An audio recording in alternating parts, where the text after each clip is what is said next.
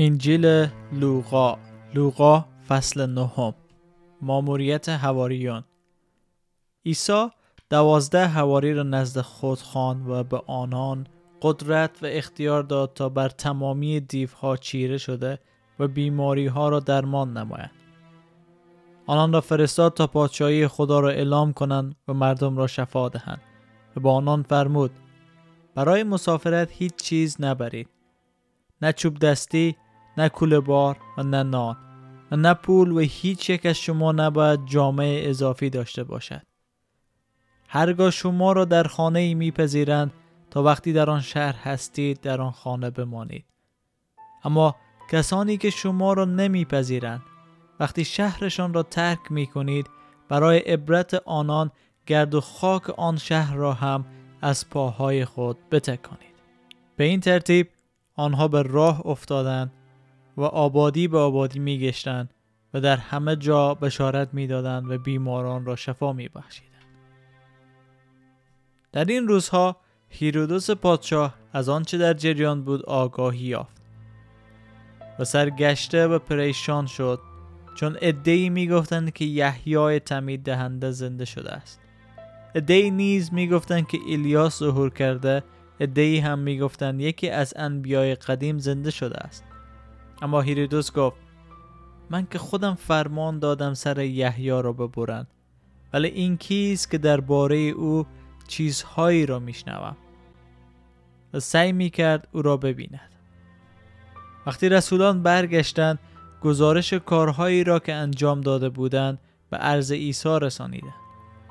او آنان را برداشت و به شهری به نام بیت سیدا برد و نگذاشت کسی دیگر همراه ایشان برود. اما مردم با خبر شدند و به دنبال او به راه افتادند ایشان را پذیرفت و برای ایشان درباره پادشاهی خدا صحبت کرد و کسانی را که محتاج درمان بودند شفا داد نزدیک غروب دوازده هواری نزد او آمدند و عرض کردند. این مردم را مرخص فرما تا به دهکده ها و کشزارهای اطراف بروند و برای خود منزل و خوراک پیدا کنند. چون ما در اینجا در محل دور افتاده ای هستیم. او پاسخ داد شما خودتان با آنان غذا بدهید. اما شاگردان گفتند ما فقط پنج نان و دو ماهی داریم مگر اینکه خودمان برویم و برای همه این جماعت غذا بخریم. آنان در حدود پنج هزار مرد بودند. عیسی به شاگردان فرمود آنها را به دسته های پنجاه نفری بشانید شاگردان این کار را انجام دادند و همه را نشانیدند بعد عیسی آن پنج نان و دو ماهی را گرفت چشم به آسمان دوخت و برای آن خوراک سپاسگزاری کرد. سپس نانها را پاره کرد و به شاگردان داد تا پیش مردم بگذارند. همه خوردن و سیر شدند و دوازده سبد از خورده های نان و ماهی جمع شد. یک روز عیسی به تنهایی در حضور شاگردانش دعا می کرد از آنان پرسید مردم مرا که می داند؟ جواب دادند بعضی ها می گویند تو یحیای تمید دهنده ای ادهی می گویند تو ایلیاس هستی و ادهی هم می گویند که یکی از انبیای پیشین زنده شده است. عیسی فرمود شما مرا که می دانید پتروس جواب داد مسیح خدا. بعد با آنان دستور داد که این موضوع را به هیچ کس نگویند و ادامه داد.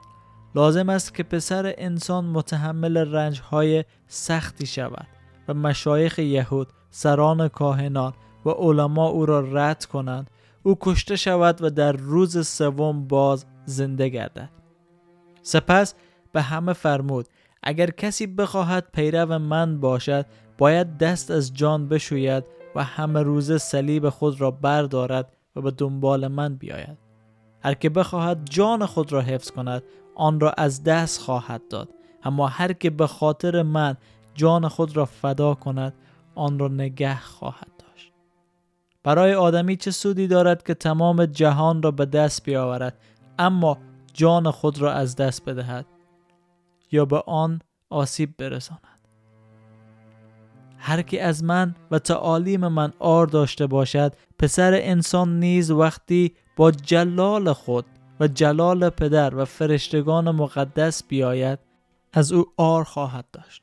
یقین بدانید از کسانی که در اینجا ایستادهاند ادهی هستند که تا پادشاهی خدا را نبینند طعم مرگ را نخواهند چشید.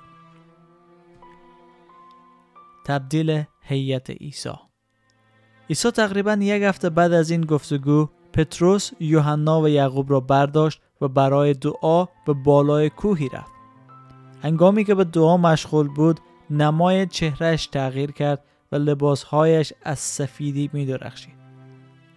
ناگهان دو مرد یعنی موسا و ایلیاس در آنجا با او گفتگو می کردن. آنها با شکوه و جلال ظاهر گشتند. درباره رحلت او یعنی آنچه که می بایست در اورشلیم به انجام رسد صحبت می کردن. در این موقع پتروس و همراهان او به خواب رفته بودند. اما وقتی بیدار شدند جلال او و آن دو مردی را که در کنار او ایستاده بودند مشاهده کردند در حالی که آن دو نفر از نزد عیسی می رفتند پتروس به او عرض کرد ای استاد چه خوب است که ما در اینجا هستیم سه سایبان بسازیم یکی برای تو یکی برای موسی یکی هم برای ایلیاس پتروس بدون آنکه بفهمد چه می‌گوید این سخن را گفت. هنوز حرفش تمام نشده بود که ابری آمد و بر آنان سایه افکند و وقتی ابر آنان را فرا گرفت شاگردان ترسیدند. از ابر ندایی آمد. این است پسر من و برگوزیده من. به او گوش دهید. وقتی آن ندا به پایان رسید آنها عیسی را تنها دیدند. آن سه نفر سکوت کردند و در آن روزها از آنچه دیده بودند چیزی به کسی نگفتند. روز بعد وقتی از کوه پایین می آمدن جمعیت زیادی در انتظار عیسی بود. ناگهان مردی از وسط جمعیت فریاد زد. ای استاد از تو التماس می کنم به پسر من که تنها فرزند من است نظری بیانداز روحی او را می‌گیرد و ناگهان نعره می‌کشد کف از دهانش بیرون میآید و بدنش به تشنج میافتد و با دشواری زیاد او را رها می کند.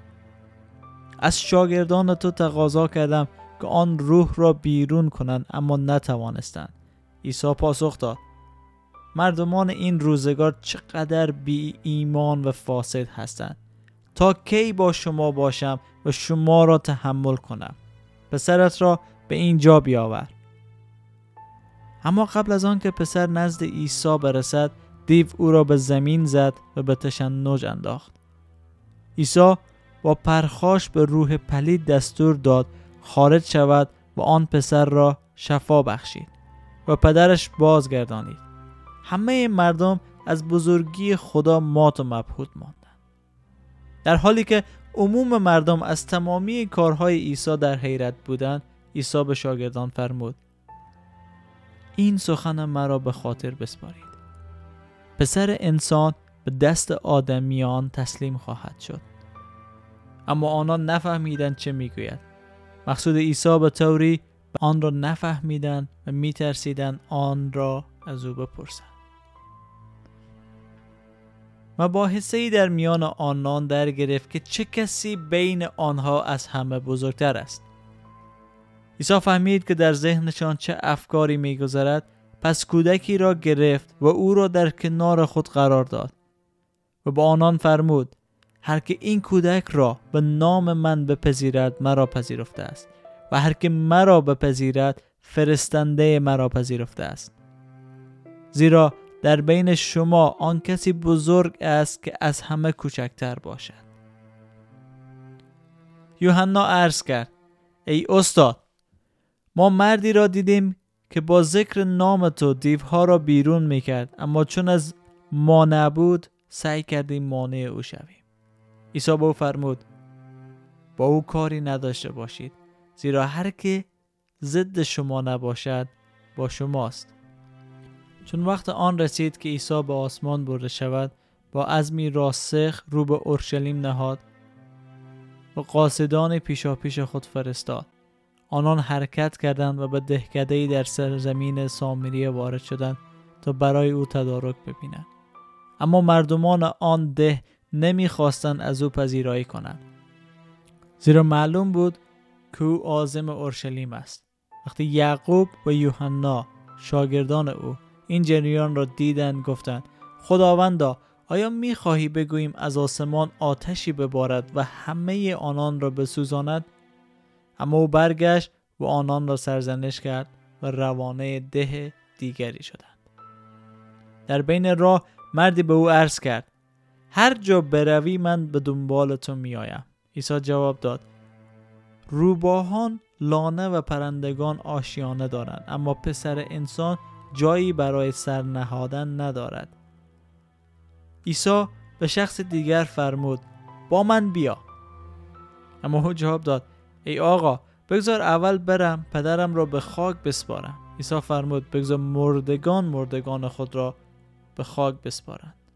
تو باید بروی و پادشاهی خدا را در همه جا اعلام نمایی. شخص دیگری گفت ای آقا من با تو خواهم آمد اما اجازه فرما اول به خانوادم بگویم و خدا حافظی کنم عیسی به او فرمود کسی که مشغول شخص زدن باشد و به عقب نگاه کند لیاقت آن را ندارد که برای پادشاهی خدا خدمت کند. آمین. ما در این فصل می‌بینیم که خدمت کردن عیسی آسان نیسته پیروی از عیسی آسان نیه. چرا؟ چون طوری که جهان عیسی را رد می‌کنه قرار است مارم رد کنه. عیسی مسیح دو بار در اینجا در مورد مرگ خود صحبت می‌کنه که شاگردا اصلا نمی‌فهمند. و در یک جا میگه میگه هر کس می‌خوای مرا پیروی کنه باید صلیب خود همه روزه به دوش بکشه. و حتی در آخر می‌بینیم که چگونه میشه ما عیسی را پیروی کنیم. همه چیز خود باید کنار بگذاریم و دنبال عیسی بریم و پادشاهی خدا را چی؟ بیان کنیم عیسی مسیح آمده بود تا روش درست زندگی را برای ما یاد بده و ای که هدف ما در زندگی چه باید باشه؟ آیا هدف ما باید خوراک باشه پوشاک باشه و زندگی مجلل باشه یا که پادشاهی خدا اراده خدا؟ چون اراده خدا آسان نیست. بخصوص در دنیای گناه آلوده که ما زندگی می‌کنه تعلیم عیسی مسیح برای شما امروزی است که پیروی از او آسان نیست اما امکان پذیر هسته.